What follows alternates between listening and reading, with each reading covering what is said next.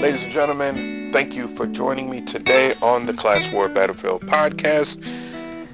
Please do me the honor of supporting this work that I am doing. I've been doing this work now for free on your behalf for, my God, 11 years. 5, 10, 20, 50. If you can afford it, please do.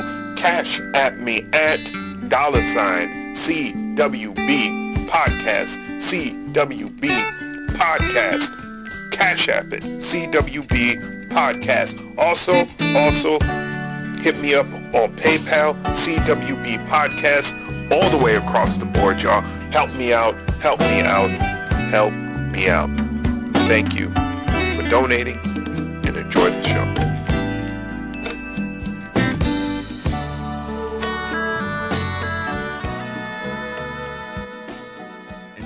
The definition. definition.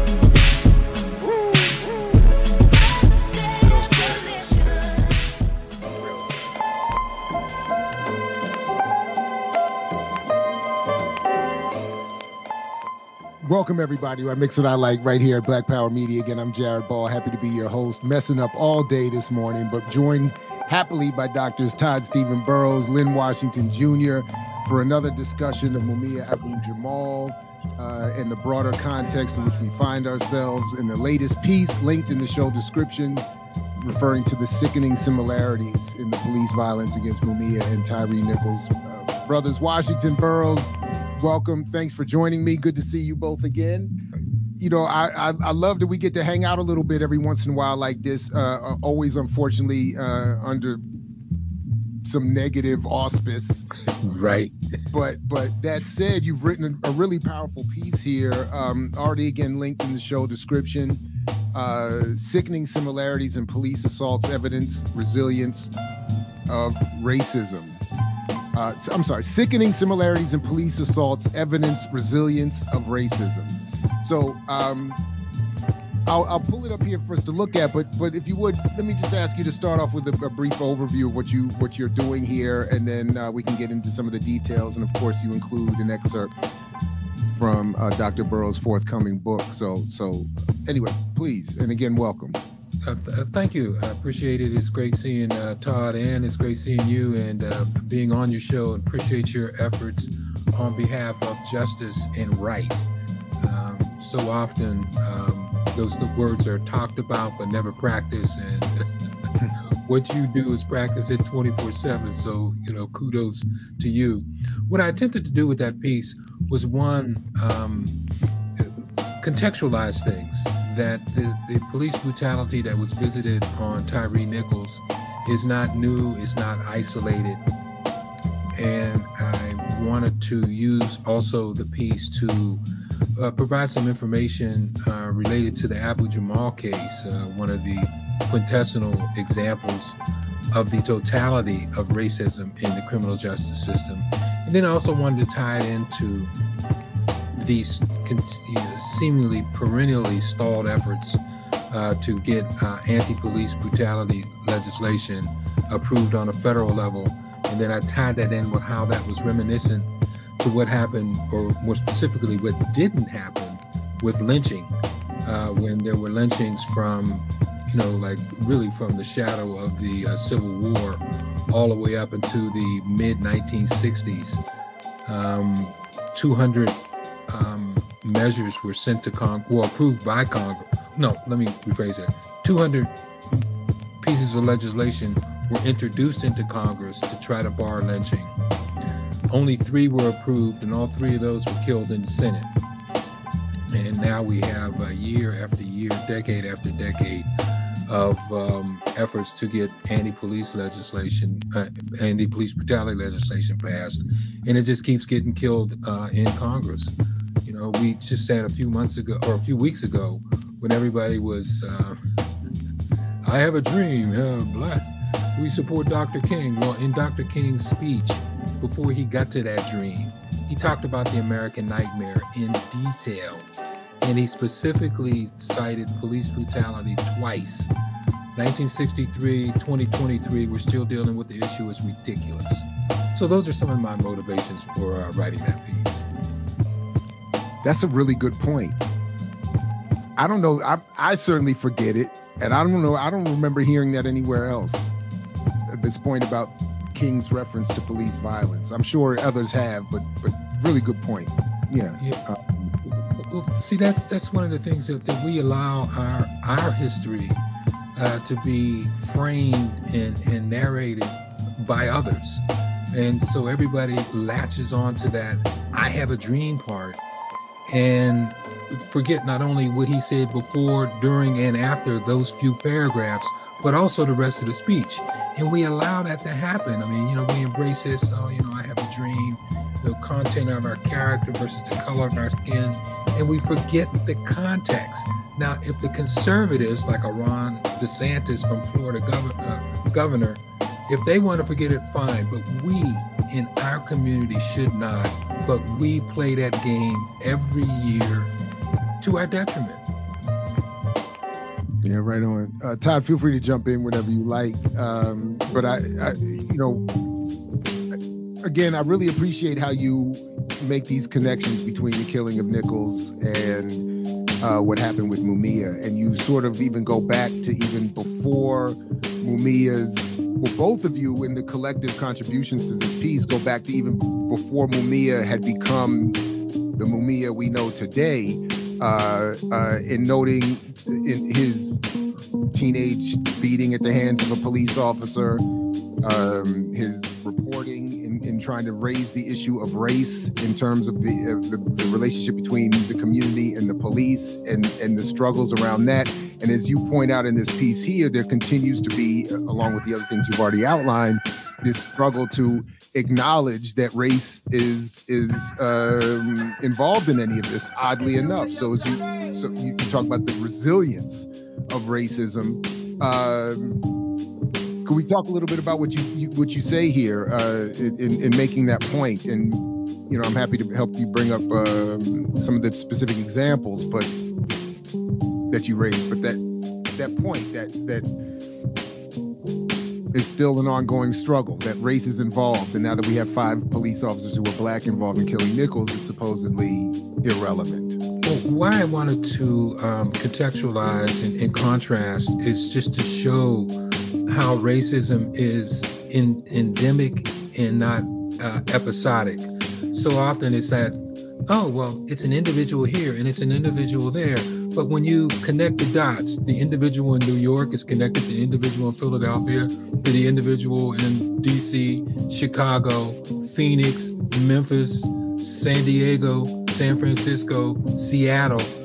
We see that it is uh, uh, endemic, and that's the one thing. Well, that's one of the many things that is so often um, conscientiously excluded uh, in America. Uh, Dr. King, uh, in 1963, you know, everybody focuses on that I Have a Dream speech, and it was eloquent and exceptional. But he, um, uh, a book of his sermons were published that same year. And there was one uh, sermon where he said that the most dangerous thing in the world is um, willful ignorance and conscientious stupidity. And when we look at police brutality, we see a willful ignorance and a, a conscientious stupidity both at the same time. Nichols was beaten by five black police officers. Now, why did that happen? Because of the racism that drives these anti-crime patrols. And let's let's be clear, the stop that led to this brutal and fatal beating was pretextual those police officers, under the direction of their um, commander, a, black woman who was the chief of the police department there, decided that they were going to focus on crime in the black community. And as a result of that, everybody in those communities becomes criminals. When I look here in Philadelphia, we had a mayor um, who felt that his anti crime approach should be stop and frisk. Now, stop and frisk in Philadelphia has been proven to be ineffective since the 1950s. It was a law review article written uh, by the uh, written for the University of Pennsylvania's law school in 1951, saying that that was uh, an ineffective anti-crime strategy. and it disproportionately impacted blacks.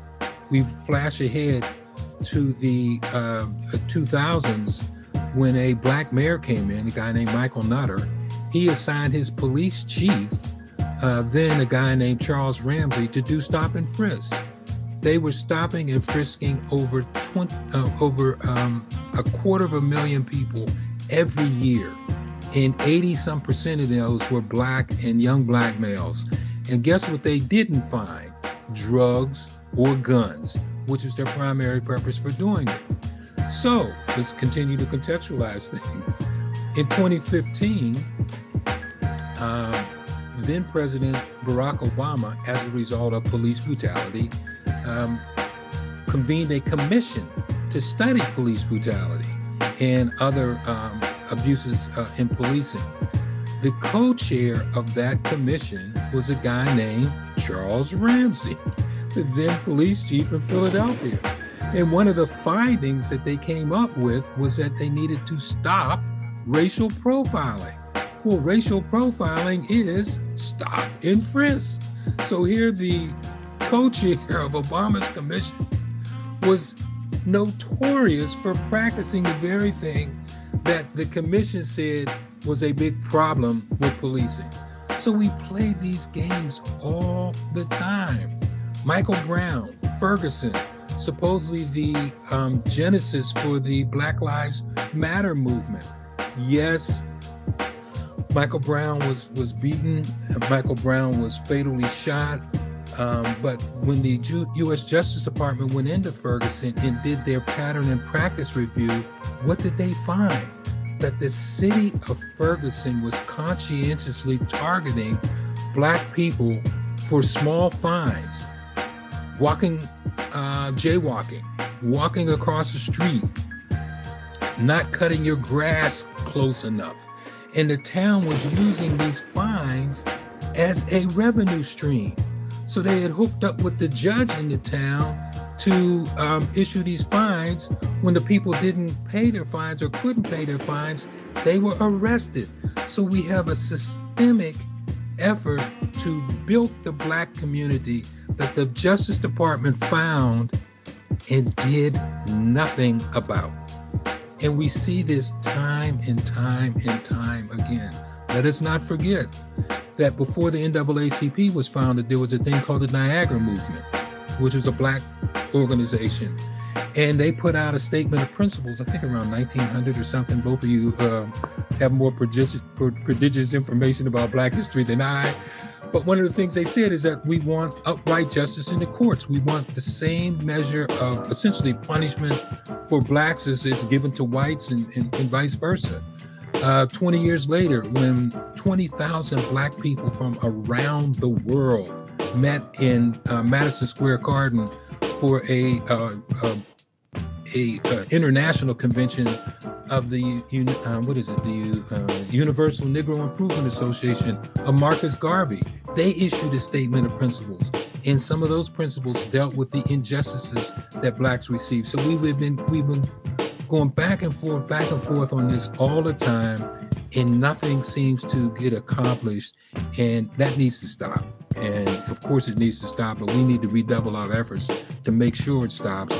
And that includes not only holding the white racist system accountable, but also holding accountable those blacks who placate that system and those who don't challenge it uh, with the um, consistency that we need.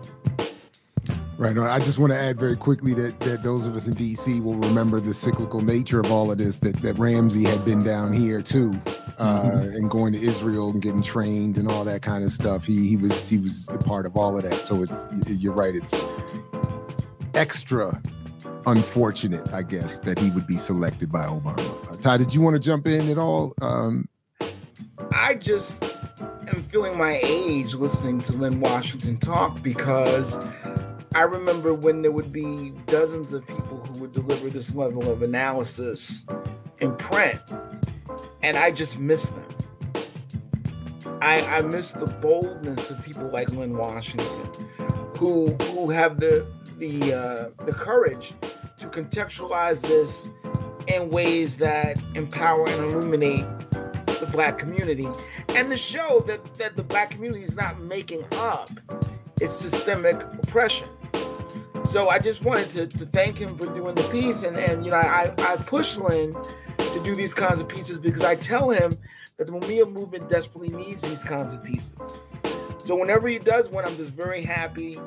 And I was very happy to kind of tag along with this one uh, because I called him the night that the uh, footage was released.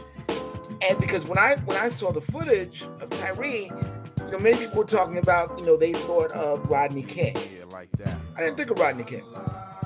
I thought of Delbert Africa. It's a romance. Because when you see the footage, the footage is from like the sky, right? It's it's looking down, right? And that's exactly the footage you see of Delbert Africa getting getting beaten up.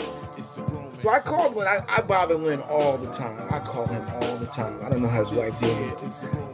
I, I called Linn and I said, "Look, Linn, if you if you do something comparing what you know what you know in terms of Mumia or Delbert Africa, whatever, and, and you know you, you do something and compare this to Tyre, I want to be a part of it." And so I was so overjoyed that he did this piece because we're going to need this kind of piece going forward because as you know, Dr. Ball, the, the entire Mumia movement has a very concrete focus now. And the focus is to show Sister Lucretia, right, Sister Judge Lucretia, that we're not making all this up. And that and that context is a witch with a B, right?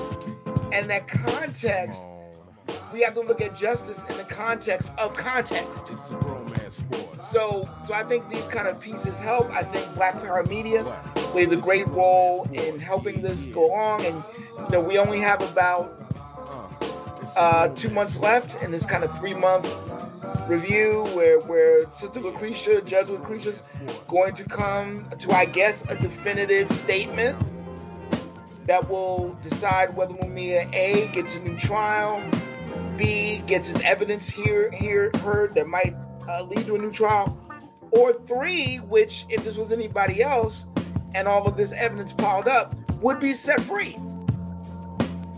So, as Mumia movement coalesces around this idea of pushing the judge, I just want to thank Linn Washington again for giving us an important arrow in that particular quiver. Now, right on.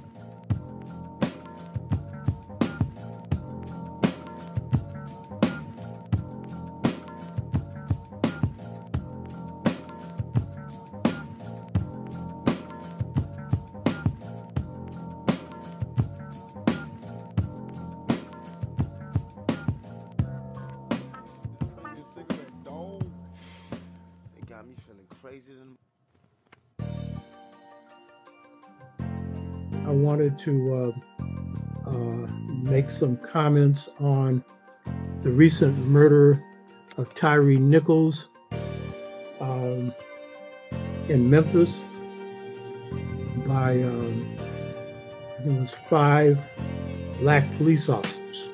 Normally, we're used to getting this as a story of white cops killing blacks.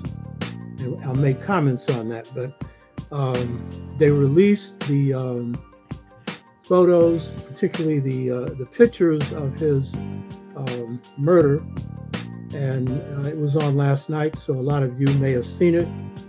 Very upsetting, um, and most of the um, footage coming from the cameras of the police revealed very little because it was cameras that they had at their hips you could see the camera where the policeman just pulled him out of the car and had him on the ground.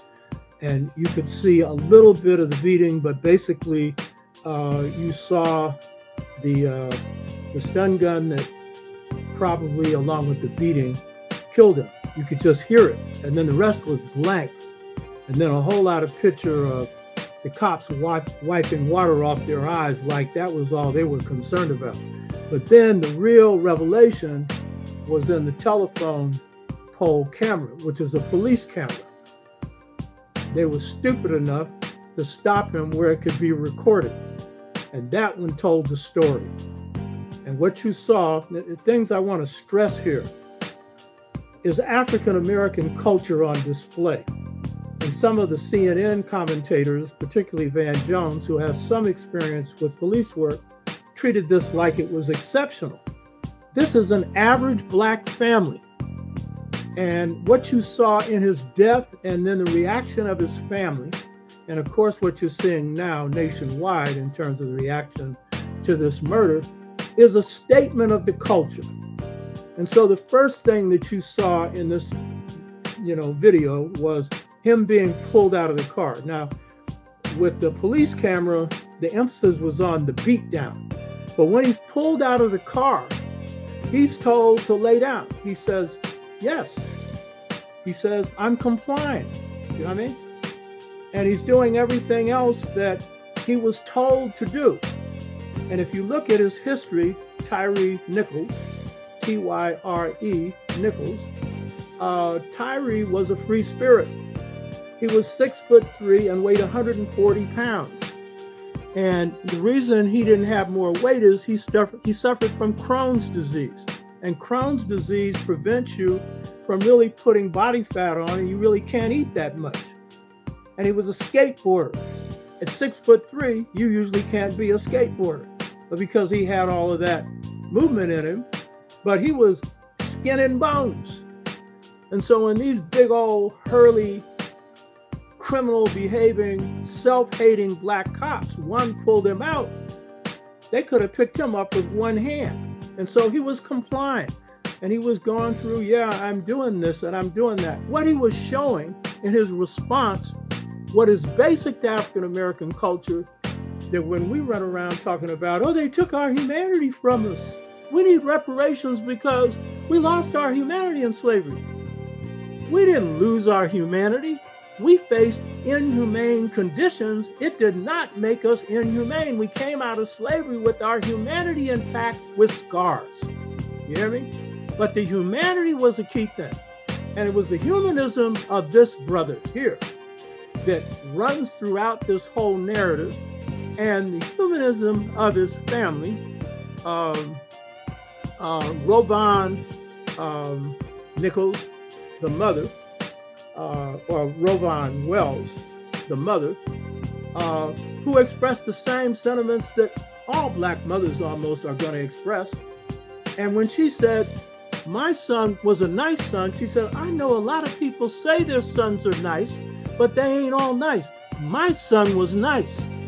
This was a brother who had come from watching a sunset. This is a brother who skateboarded because he had an expression of freedom. This was a brother that identified with Black Lives Matter. This was a brother who was anti police violence, but dig this, was thinking about becoming a cop to uh, be the system to change it. He was just thinking about it. And then he was talking about in these anti police demonstrations, he was seeing cops who were getting on their knees without any weapons. And so he was looking for the silver lining. You know what I mean? This was a free spirit. This was a whole lot of black males and females in this country. You hear me? And so when he's beat and he's com- complying, he's realizing this ain't working. He gets up and runs. And what's he running for? His mama. His mama is only about three minutes away. He was close to his house. There was no reason for this stop other than that he was black. Because a unit has been formed inside of the Memphis police called the Scorpion Unit, and it was founded by the chief of police, Cerelyn Davis, who was the one that expressed all the outrage over it. But she's the one that formed this unit, which is a killer unit. And if you're going to give it this name, scorpion, scorpions sting and kill. And these are supposed to be some cops who are going to stop crime. Well, this is a criminal unit, and you could see it. And so in the beatdown, what you saw was the nightstick hitting him on his head and his body. Constant beatings. And these guys are big. If you look at them, muscle bound big brothers. And then you saw the fifth brother you want to call him that, just I, I could use another word for him. He comes in, runs in, and starts kicking him, kicking him on one side, and then gets on the other side and kicks him again. They're treating him like he's not a human being. This is the behavior you expect to come. if you don't really want it to come, but from whites who have been dehumanized by slavery, by by their culture, that, that see us as subhuman. But to see blacks do this, well, on the one hand, you can say, yeah, they're cops, they're trained in this. But on the other hand, this displayed a level of dehumanization that is serious self hatred. And what I described since the late 60s, a choice between two cultures. And so what you're seeing there is uh, behavior going beyond the extreme. Those kicks at everything, hatred to an extreme. And then you're seeing him lay there for some time while medical units are around and doing nothing. You know what I mean? So this is a statement of the reality that black folks are facing in this country. And uh, the police are like the guardians of the system. As the wealth gets concentrated in fewer and fewer hands, 1% has got close to 90% of the wealth. Their answer is not jobs. Their answer is not housing. You've got rising homelessness. Their answer is not pr- improving education. Their answer is not a just society. It's beefing, beef up on the police. When Black Lives Matter and other activists demanded cutting police budgets to put them in social programs, you have your president of the United States talking about no. But at the same time, he's voicing sympathy to the family. So what you're seeing is savagery on display. And in this particular case, this behavior, in my generation, when this behavior occurred, that would be the one tenth of one percent of blacks who on the plantation were the slave breakers. That was they were used to break blacks. There was a severe minority of them, and when blacks got a chance, they took them out and killed them. But now it's a growing number. It's still minority, but it's a choice between two cultures. These people have bought into whiteitis to a degree that's devastating. And if you have a nation state where they're running it, and I see Sister Susan Tata is there, greeting sister. You know how this works in Africa.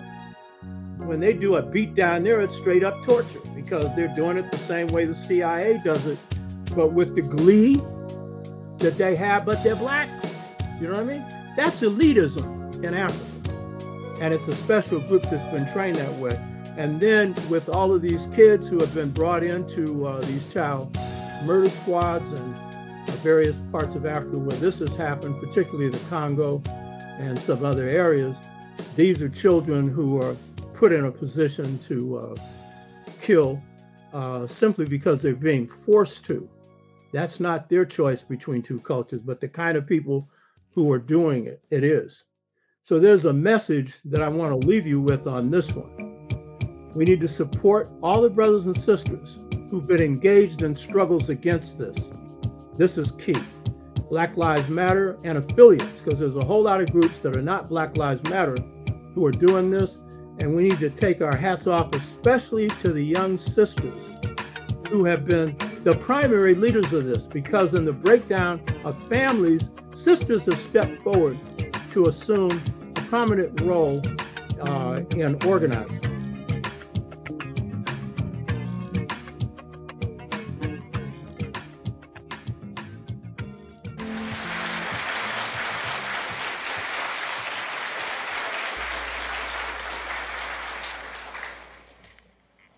For you and me to devise some kind of method or strategy to offset some of the events or re- a repetition of the events that have taken place here in Los Angeles recently, we have to go to the root. We have to go to the cause. Dealing with the condition itself is not enough. And it is because of our effort toward getting straight to the root that people oftentimes think we're dealing in hate. We are oppressed. we are exploited. We are downtrodden. We are denied not only civil rights, but even human rights. So the only way we're going to get some of this oppression and exploitation away from us or aside from us is come together against the common enemy. Who taught you to hate the texture of your hair? Who taught you to hate the color of your skin to such extent that you bleach to get like the white man? Who taught you to hate the shape of your nose and the shape of your lips? Who taught you to hate yourself from the top of your head to the soles of your feet? Who taught you to hate your own kind? Who taught you to hate the race that you belong to? So much so that you don't want to be around each other. No, before you come asking Mr. Muhammad, does he teach hate? You should ask yourself, who taught you to hate being what God gave you? And I, for one, as a Muslim, believe that the white man is intelligent enough. If he were made to realize how black people really feel and how fed up we are without that old compromise and sweet talk. Stop sweet talking him. Tell him how you feel. Tell him how, what kind of hell you've been catching, and let him know that if he's not ready to clean his house up, if he's not ready to clean his house up, he shouldn't have a house. It should catch on fire and burn down.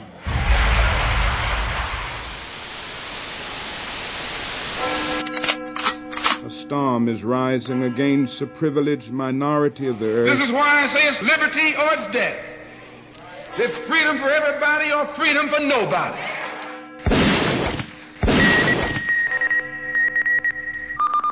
This is an NBC News Hotline special report. We're at a turning point in the history of this nation. We need to stand for freedom. There's an escalating authoritarianism and even a creeping fascism. Freedom is precious. If we don't fight for it, you lose it.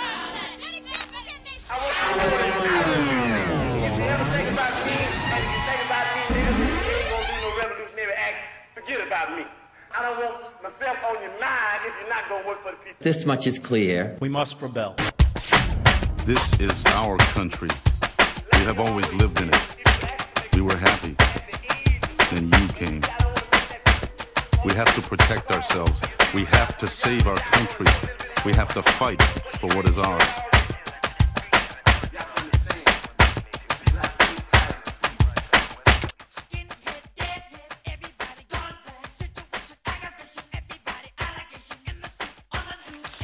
Hello, ladies and gentlemen. I am your brother Vimir Deese, and this is a Class War Battlefield podcast episode. You could support the show. Cash App me, dollar sign CWB podcast. Same thing, CWB podcast. PayPal. Support the work that I'm doing here on your behalf. Uh, this has been a long time coming. It's a little bit late, I suppose. And when I say a long time, it's like a week. But an episode on Tyre Nichols. I want to first start off by playing the introduction and commentary to um, my first draft of this episode. And I was a little bit angry. I was a little bit um, hopped up when I when I recorded that episode, and I decided not to use most of it because I went all over the place. But I could do no better than the beginning of that episode. So I want to play that clip right now and then I'll come back on the other side. And yes, you read the title. For those of you on the radio, yeah, we're going to talk a little bit about Tyre Nichols. Um, I want to actually start off not necessarily with Tyre Nichols, but this idea of um, Black Lives Matter being a genocidal call. Uh, man, Tucker Tucker, you know, you can hate Tucker Carlson all you want, but Tucker gets it. Tucker gets it. Tucker gets it big time. Um, yes, black people are trying to genocide white people by calling out Black Lives Matter. I mean, for Christ's sake, have you ever been into a black community?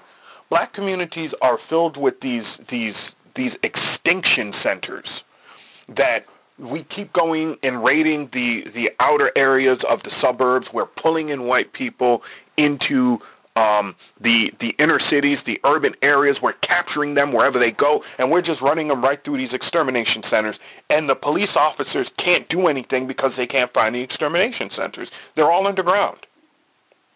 You know, black people are are using these these train tracks that are just you know. Uh, see, most people don't realize this.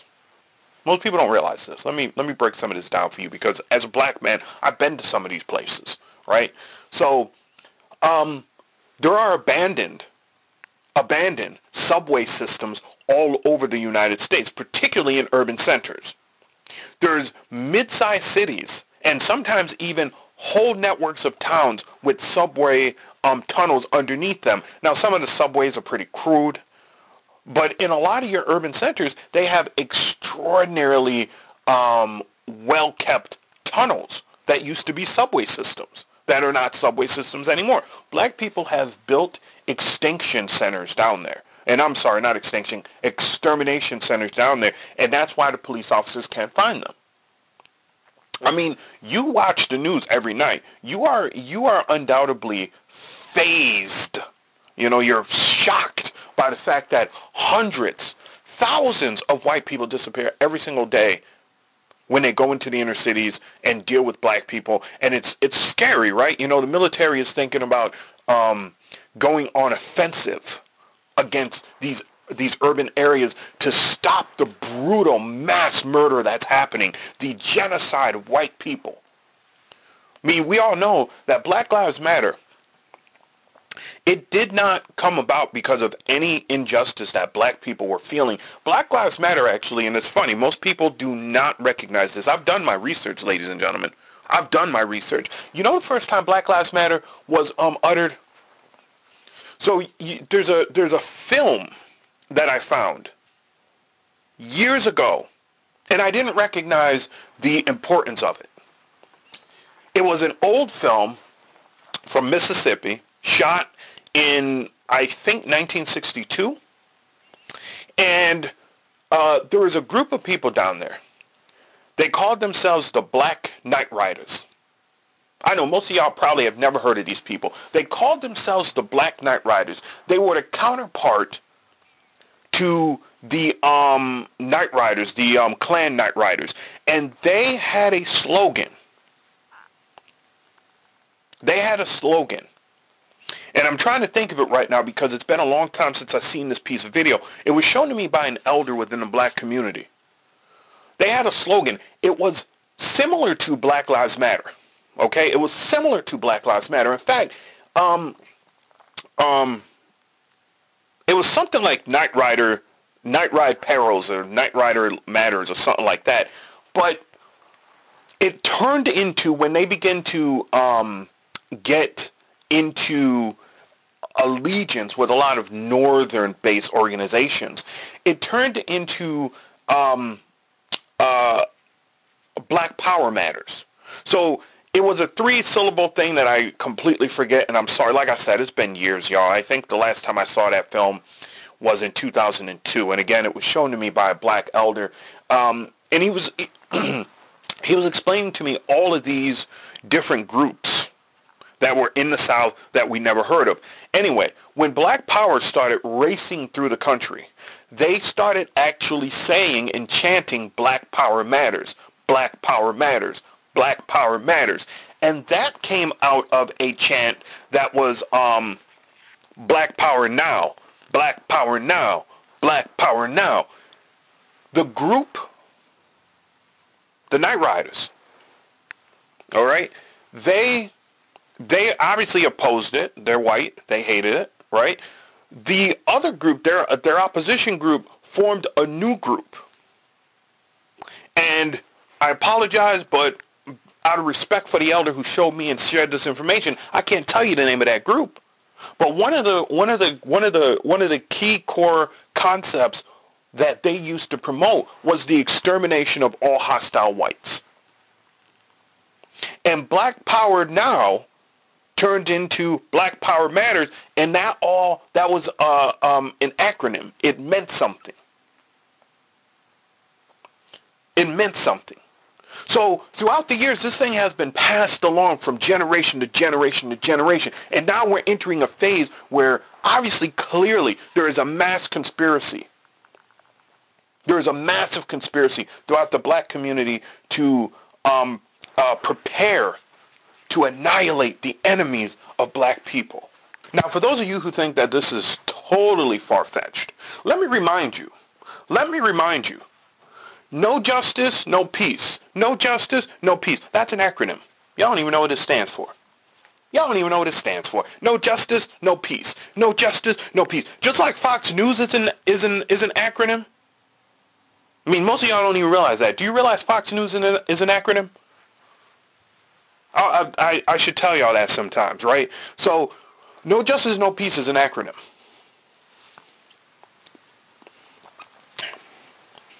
We want justice now, an acronym.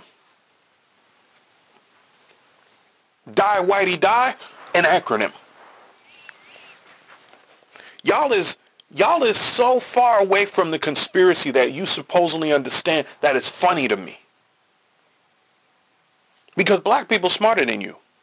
We got all kinds of listen, I can't even keep this up. I, I can't even keep this up. Obviously, ladies and gentlemen, I'm lying. I'm kidding. I'm absolutely fabricating the garbage that you just listened to for the last, like, seven minutes. None of that is true. Okay? Let me stop. Because I was going to go for 10 minutes and then come on and be like, yo, none of that is true. The only thing that is true, the only thing that is true is that Fox News is an, is an acronym. Fox News is an acronym.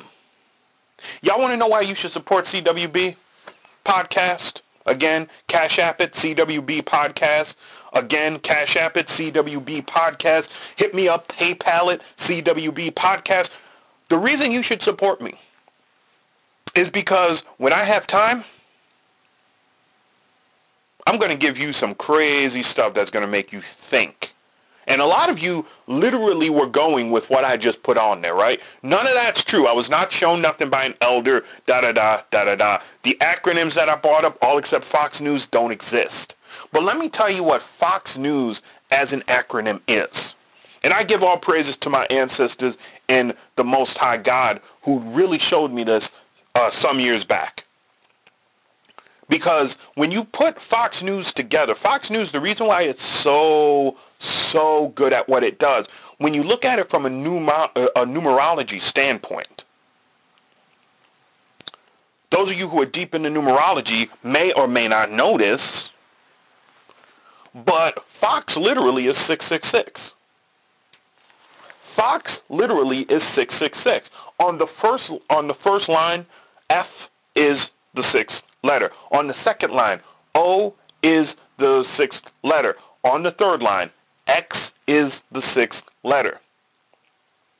Moreover, moreover, if you were to look at um, news or new anyway, um, that is 555. If I remember correctly. Yes. Yes. Yes. It is 555 with a 1 at the end for S. So that numerology togetherness actually plays a role, especially when you understand the advanced use of, of numerology. You literally have Fox New, which if you take the um, F in the N, that's 11. If you take the O in an E, that's 11. If you take the S in the uh, the X in the W, that's 11, and then you drop the one. That's why it's so effective. it's, that, it's so effective because even as The Simpsons said, it's a gateway, it's a portal to evil. You believe it or not. Uh, Anyway, so what does Fox News as an acronym stand for? The F is for fascist or fascistic. The O is for oligarchic. The X is for xenophobic. The N is for nationalist. The E is for evangelical. The uh, uh, the W is the WS is for white supremacy. Okay, let let me let me break that down again for you. For those of you who do who did not get it the first time, because you may not recognize what you see. The F is for fascistic. The O is for oligarchic. The X is for xenophobic. The N is for nationalistic. The E is for evangelical. The WS, white supremacist. Y'all better recognize, right in front of your face, boom. See why I didn't want to let that go? Uh, that was uh, too important. Uh, I could not redo that for my life. You know what I'm saying? So um, I had to I had to play it. Uh, so here's what's interesting. Um, I have not watched and will not watch uh, that horrible, horrible video. Um, I will not watch five black men egged on by a white man who you could clearly hear on the video. You can clearly see him too at some points. Um, take the life of another black man. There are bad people in the black community. There are bad people. Something that um, I need to talk about, though, is the fact that, and this is going to be brief, these five men were black fraternity brothers. I don't know if they were all the same fraternity. However, um, one of our elders in the black community, whose uh, YouTube uh, show I watch just about every week, he talked about this. They were fraternity men. They were not gang members, even though being part of a police department, there's been dispute in the black community for years if that itself was not a gang. But I digress. They were fraternity people. This does not excuse what they did. But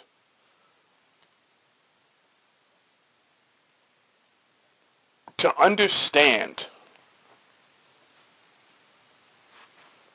that they are fraternity people and not gang members, which some white some some some subscribers to the white supremacist myth um, has been promoting for a long time here now this week.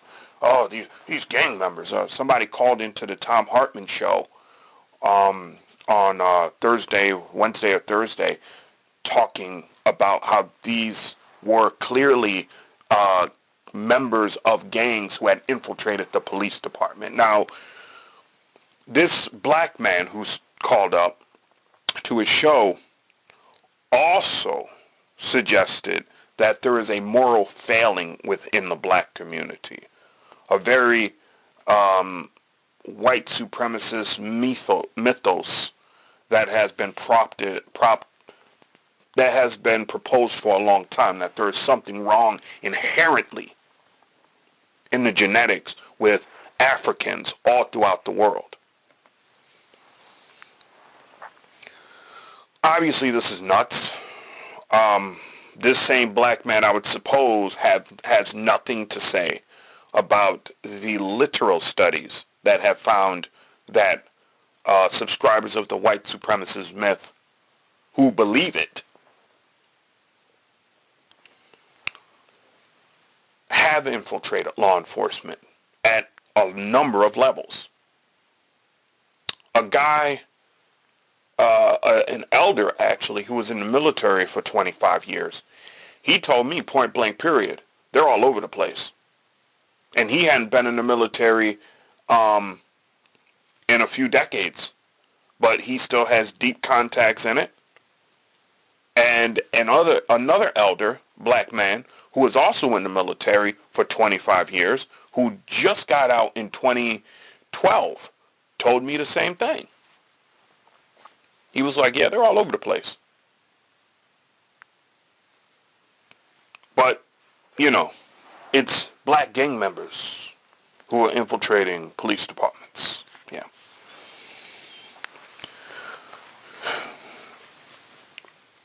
I don't think I have to tell y'all that um, I have been experiencing a level of shock associated with this death. I saw there was a um, a double amputee who was also murdered. And I saw part of that video. I didn't see him get shot, but I saw him struggling against the outcome that was promised him by that cop by him. And you know, I'm I'm human. You know, I can take a lot of this crap. But at the same time, I'm tired of it.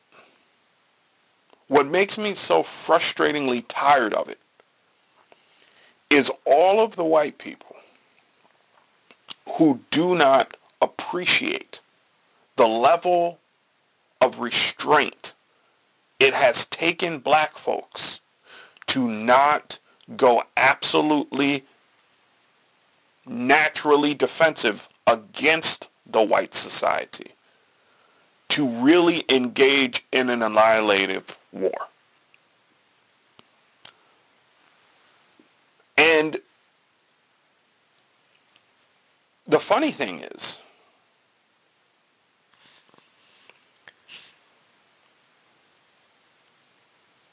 we don't have it in us to do it. We don't. And I think that's a testament to who we are. Now, you might say, well, wait a minute, that's kind of contradictory. You said it takes a lot of energy to not go on a defensive, annihilative war against blah, blah, blah, blah, blah, blah. Yes. It does take a lot of energy not to do that. Hence the reason why we shoot each other. Oh yeah, you thought when I made that statement that I was secretly revealing something to you. You thought that what I was saying was, oh, underneath the surface, black people are ready to kill Whitey. No. No. Underneath the surface, black people have absorbed the hatred that white people have dispatched towards us as an, at an individual level, at a familial level, at a communal level, and in the United States at a national level, and then the whole diaspora is included. We have absorbed it, and we have we have acted out according to it. Some years ago, I was watching, uh, I believe his name is Gabor Mate, um, Aaron Mate's father, who was speaking on this concept that we talk about, acting out. Acting out. And he broke it down, and I'd never thought about it before. It is something that you have not given voice to that is coming through your actions nonetheless, and you may or may not be conscious of it. In a time period when the N-word became synonymous with brother, that was the 1980s, a CIA operation, if there ever was one,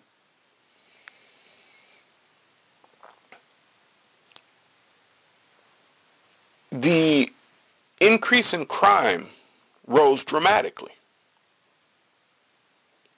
Obviously, it was helped by another CIA operation. The FBI turned a blind eye to it.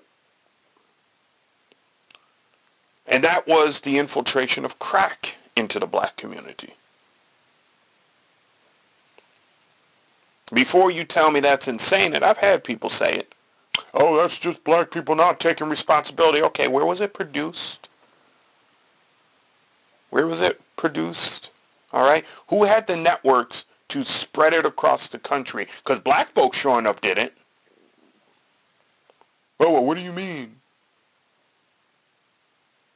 What, you think California is flooded with crack cocaine, the recipe specifically overnight? Without any systemic help? Of course there was systemic help.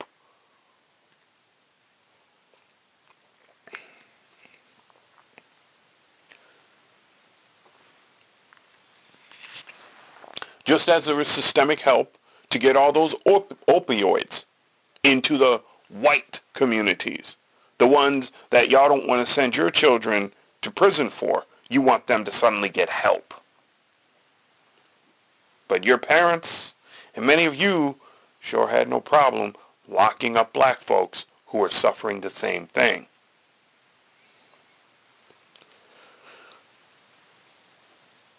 Besides all that, I suppose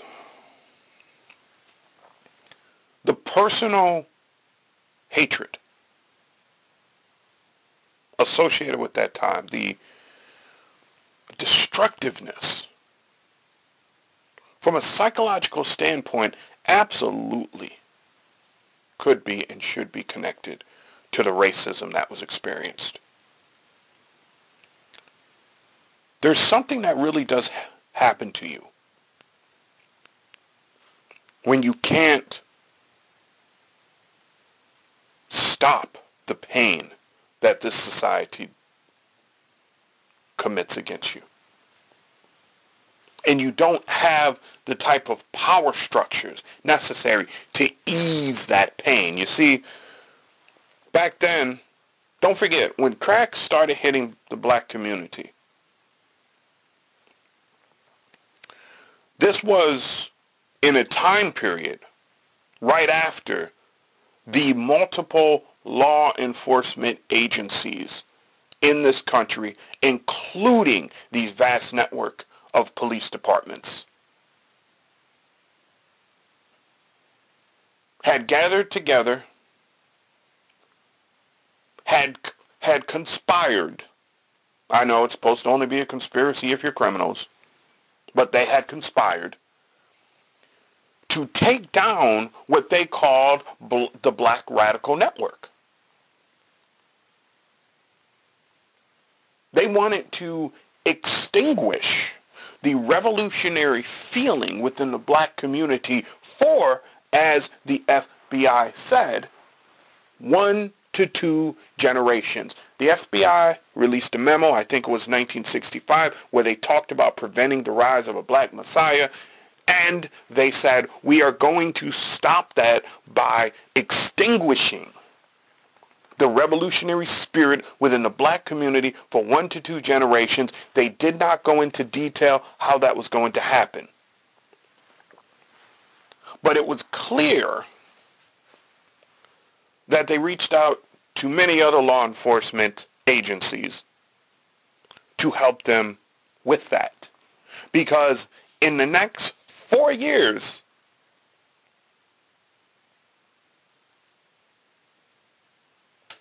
They went on a killing spree. Oh, I'm sorry. Law enforcement went on a killing spree. And then in the next 15 years, they went on both a killing spree and an imprisonment spree. That included exilement.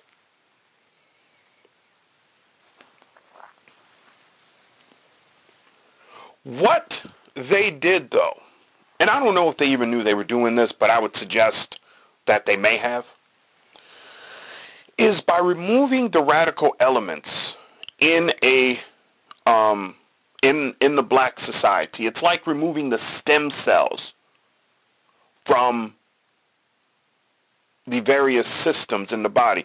One thing that I have always believed, I don't have the scientific evidence to prove this,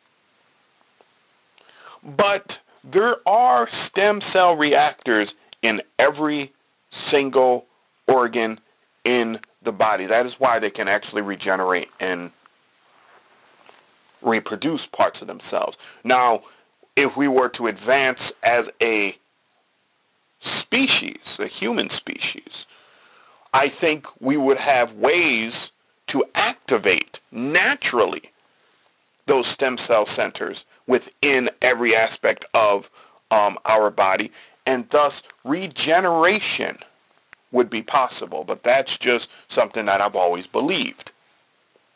And by the way, somebody's going to hear that and say, wait, there's this paper. Seriously, if you know, could you please reach out to me?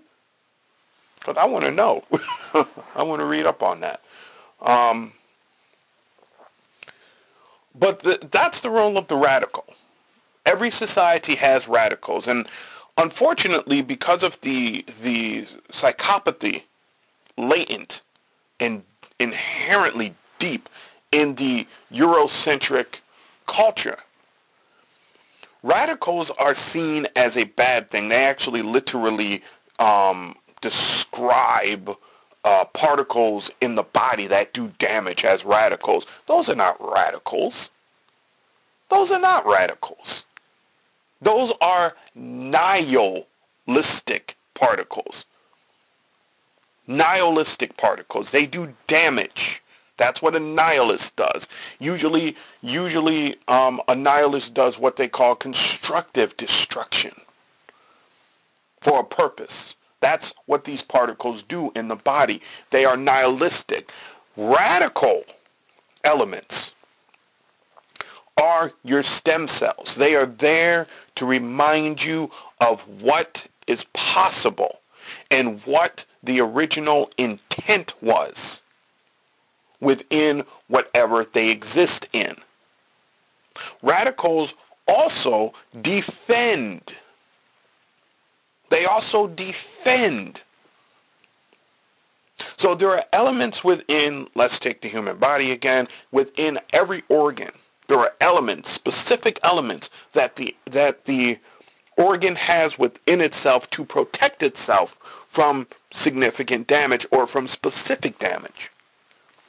The radical is there to activate, to get into um, the area that is being impacted and try to eliminate the threat. Not only does it seek to eliminate the threat, but when the threat is gone, it says, this is what you were originally meant for. We will heal you, so now you can resume that process. When people talk about healing, they are talking about being radical, because at the heart of radicalism is root, but it is also healing. Now you may say, "Oh, that's that's just you're you're making all that up." I have been meditating on this concept, the idea that is that is hidden in the in in that word radical for years. Not one or two, but at least 10 and I would wager longer. Because I discovered by looking in the dictionaries that they did that white folks did not describe radicals well. And in fact, the way they use radicals, or excuse me, the way they use the word radical has changed significantly. So for instance, in the late 1800s, early 1900s, heck, up through World War II, they did not call right-wingers radical because a right-winger isn't radical. A right-winger is reactionary. They're very different things. They called leftists radicals. They specifically called um, people who constantly pointed to a tradition that was very, very, very deep in in in Europe, which required a um um I'm I'm missing the word right now. Um a system oh how can I mm, it's not journeyman system, but um, a system of tutelage which you can engage in. And I know one of you is going to be like, it's this, it's this. And I'm sorry, it's just, it's like right there, but it's not there. But the system of tutelage which could take you from not knowing something to knowing something and being able to gain function in society by that new knowledge. And thus you were able to make a living and not only make a living, but live well. You became known for it. So for instance, a person who could put together shoes. I know today it's like, we produce tons of shoes. What are you talking about? But it used to be a skill. And you would learn it. You would apprentice. That's what I was thinking about. You would apprentice. A mastery system.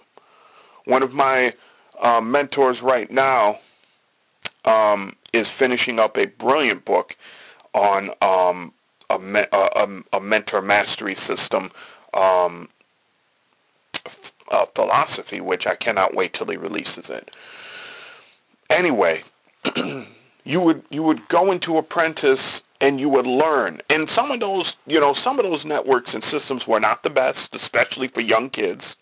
Um, some of the stories that I have read about were just horrible. You know, kids being beaten, and not just like for constructive sake, which could there ever be a constructive sake, but beaten by a person who is just a terrible, horrible person. There was accusations sometimes of rape, of um, uh, of other abuses, of starvation, things like that. And so it wasn't the best. But, but as time progressed, there was a move by certain networks within Europe to evolve those apprentice systems into something more modern. Those people were deemed terrible radicals. Terrible radicals because they were pointing to a tradition that capitalism eh, sought to get rid of. Right-wingers were not radicals. Nihilists were not radicals. So that's an important thing to understand. In the black community, with all of those elements taken out, there was a, a vacuum which would have been filled by their work. These people were your social workers. They were the ones who stitched up the fabric within the black community. They did it so well that most white people didn't understand what they did. I I think, you know, I saw a interview some years back of this black man who was interviewed. He was, uh, I think it was from 1981. Um, he had been a police and FBI informant, and he told, he told the black interviewer about how there were other programs within the FBI and I imagine the CIA and DIA. And for those of you who are yelling that the CIA can't um, uh, legally operate on, man, don't give me that garbage. Do, do not give me that garbage. Do not give me that garbage. Okay? I, I don't believe that by any measure. That in the 60s, 70s, 80s, um, and hell, up till today, that the CIA does not do domestic spying and not only domestic spying, but I don't believe that they don't do domestic operations. What is what is to stop them from doing it? anyway, um, he told the story of how there were tons of programs that people don't even realize existed, including something he called the Black Desk, which was meant to target certain aspects of the black community and and to shut down any revolutionary fervor there, any um, radical fervor there. Not reactionary, by the way. They didn't care about the reactionary, which I think is hilarious. these law enforcement agencies care so much about the radicalism and the revolutionary nature, and but they don't care about the, the reactionary nature. Now, before you tell me, oh, well, it's because the, the history of revolutionaryism is so violent. Hitler was a reactionary. Yeah, I know. I know there's a lot of people doing a lot of great revision revisionism right now. Um, oh, Hitler was a socialist. No, he wasn't. Hitler gave so many speeches against socialism, it was funny. He used the socialists to get to power, and then he annihilated a lot of them. He killed a lot of them, imprisoned some, exiled others. He was no socialist. They were a tool for him. The man was a reactionary. And even if you don't want to take Hitler, the number of dictators that the United States and the the the colonial um, countries in West Asia, you call it Europe, but you know that's an egotistic thing for them. They're it's West Asia that they propped up throughout the world. Those people were reactionaries, and and every country came through and was like, oh yeah, those are great democratic people. They want to work for the people. Those people were dictators. They were reactionary. They were corporate conservatives, and they hated their own people. There are still some of those in existence, specifically in Africa presently. The reactionaries are the greatest danger to the world because they are rooted in an idea that they should rule. And not only that they should rule, but they should rule with an authoritarian fist. Most of your revolutionaries want a uh, society that is built on significant democratic principles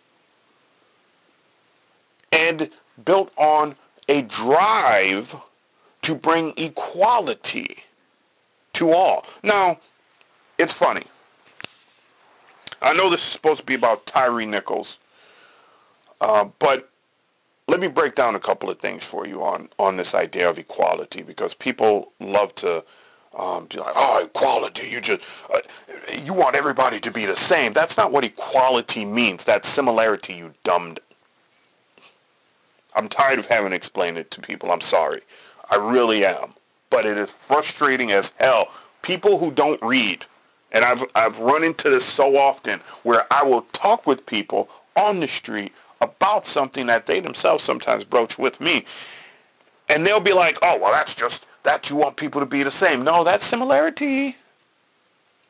Nobody is saying that they want similarity. You can be equal. Which, by the way, all of you want, and I'll tell you how you want it in a moment, without being the same all of you talk about equal access or equal opportunity when you talk about laissez-faire capitalism. That's equality. The difference is you are using the idea that if you just let corporations do whatever they want, as if history hasn't happened, that that that um, those opportunities, those op, those, those that access to opportunity and what have you. By the way, what does opportunity mean again? Anyway, moving on that that's just going to materialize.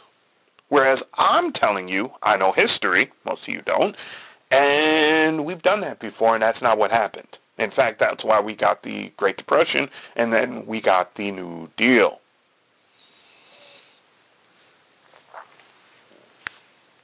Most revolutionaries want the equality of opportunity, sure, but they also want equality of standard of living.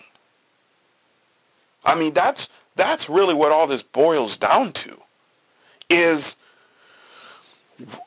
a lot of rich folks and a lot of white people want a standard of living complex that is hierarchical. They want a certain group of people to have a standard of living that is just insanity. They got all the money, they got all the possibility, they get to live great, wonderful, awesome. But at the same time, they think that the people in this, I'm talking to a lot of liberals right now. Because conservatives, at least they're upfront about it. I don't got to worry about them. But a lot of liberals are fooling themselves. I watch some of these liberals, supposed progressives, and it just makes me sick. Anyway, they want the people who are doing the majority of the work, the so-called heroes that they were touting a couple of years back. You know, we can't do without our workers. They want their life, they want their standard of living to be low. And for them to be happy about it. When people talk about equality, that's what they're mentioning. You know, that's what they're actually referencing. Anyway, so after all of that was removed, there wasn't nothing to drain off all of that poison, all of that those that negativity that was flowing into the black community on the individual level, on the familial level, on the communal level. There was nothing there to help solve that.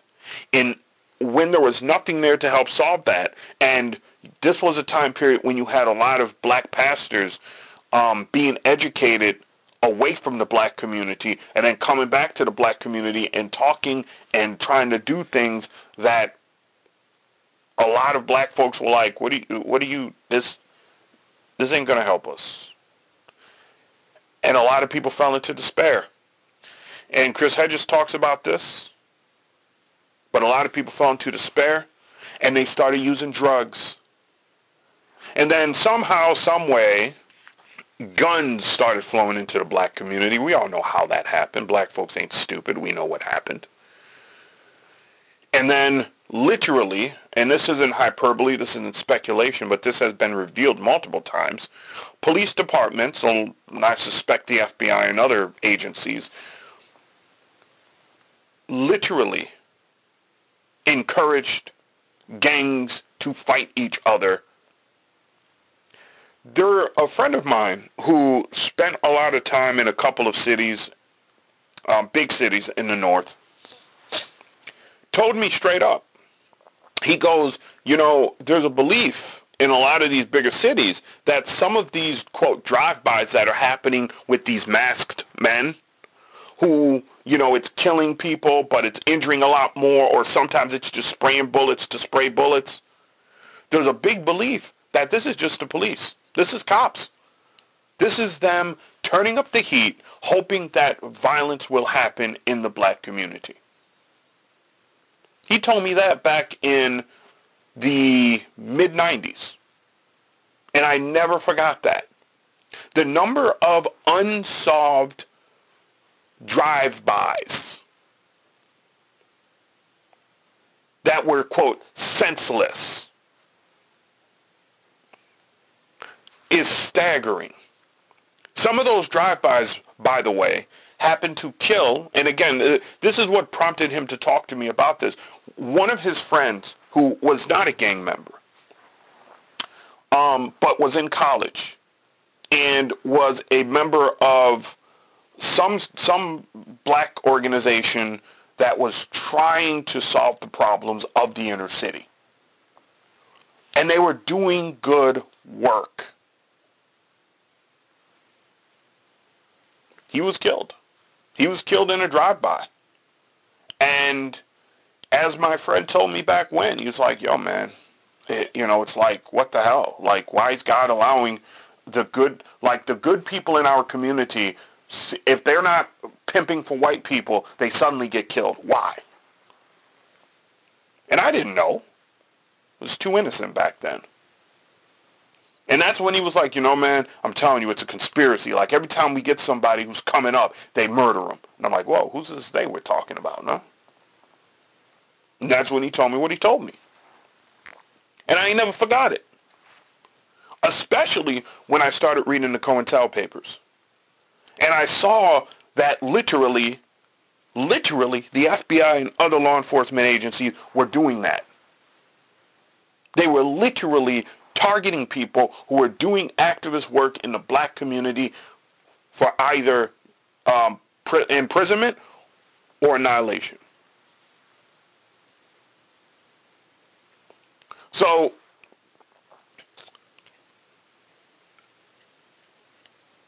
this spirit of destruction ran rampant and that spirit of destruction wasn't interrupted because the hatred that we had experienced, instead of turning it around and beating up on white people, like white people are so afraid we'll do, even though I really don't believe they're afraid that we'll do that. I'm starting to really believe they're not afraid that we'll do that. Instead of beating up on white people, though, we beat up on each other. We killed each other. We harmed each other. We robbed each other. We weren't going to rob white people. We weren't going to do to white people what they did to us because that's a stain on our humanity. We would prefer to injure each other than to injure them. I'm trying to think of her name, the woman who did the blue-eyed experiment, the blue-eyed, brown-eyed experiment, Jane Elliott. When she spoke in front of hundreds of people, and she asked them, and I've seen the videos of her asking these white people, would you trade places with a black person today? And not one of their hands raises, and she takes them to task. See, you all know what you do. You all know the hell that you put on on black people. You are not stupid. You are not ignorant. Yet you feign it. You act like you are. This is why I say white people do not actually fear. They don't fear that black folks are going to turn around and kill them or injure them. They know they ain't going to. And like a psychopath who understands his victim ain't going to fight back because periodically what the psychopath will do is turn his face around and suddenly show him some love. Show that victim some love. I'm not as bad as you think I am. I'm who you think I am. I'm a good person. I just do bad things. White people ain't dumb. They know that they put all this pressure onto black people and that black people, instead of turning it around and coming after white folks, they put it on each other. Now, there is a, right now, there is an incapacity, I think, for a lot of black folks to acknowledge this fact. But we must acknowledge it. We must acknowledge it. Because, see, the way that you heal yourself, especially in a societal, in a society, should I say, where injury is the rule, is you have to identify where the pain is coming from, how it's being inflicted, and then put in tools to stop that infliction from continuously happening. Now, why did I talk about all this instead of the death of Tyre Nichols? What the hell else could I say? What else could I say? Yo, you actually, no, incorrect. Incorrect. I could say something. These black men who murdered this black man are quintessential examples of people within the African diaspora who have a colonial imperial mindset. Some people would say that they subscribe to the white supremacist myth, and I think that's that's that's fair. They think white people are better. But at the end of the day, I look at them as being the same as the colonizers. They believe that their imperial rank is more important than the colonial rank that they originally came from. So they, like the like the Sambos who existed on the um, uh, the Uncle Tom plantation, they go after the colonial rank, destroying as many colonials as they could to prove that the trust that has been placed in them by the imperial forces was well placed. They have to prove themselves to the imperium. They have to prove themselves to the imperium.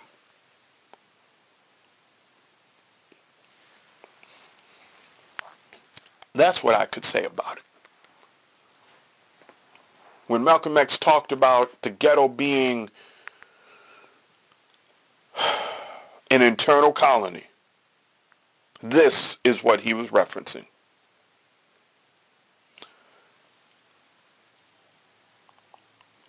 We are at a period of time, y'all, where what had been accepted and tolerable will no longer be accepted and tolerable. And I hope you all understand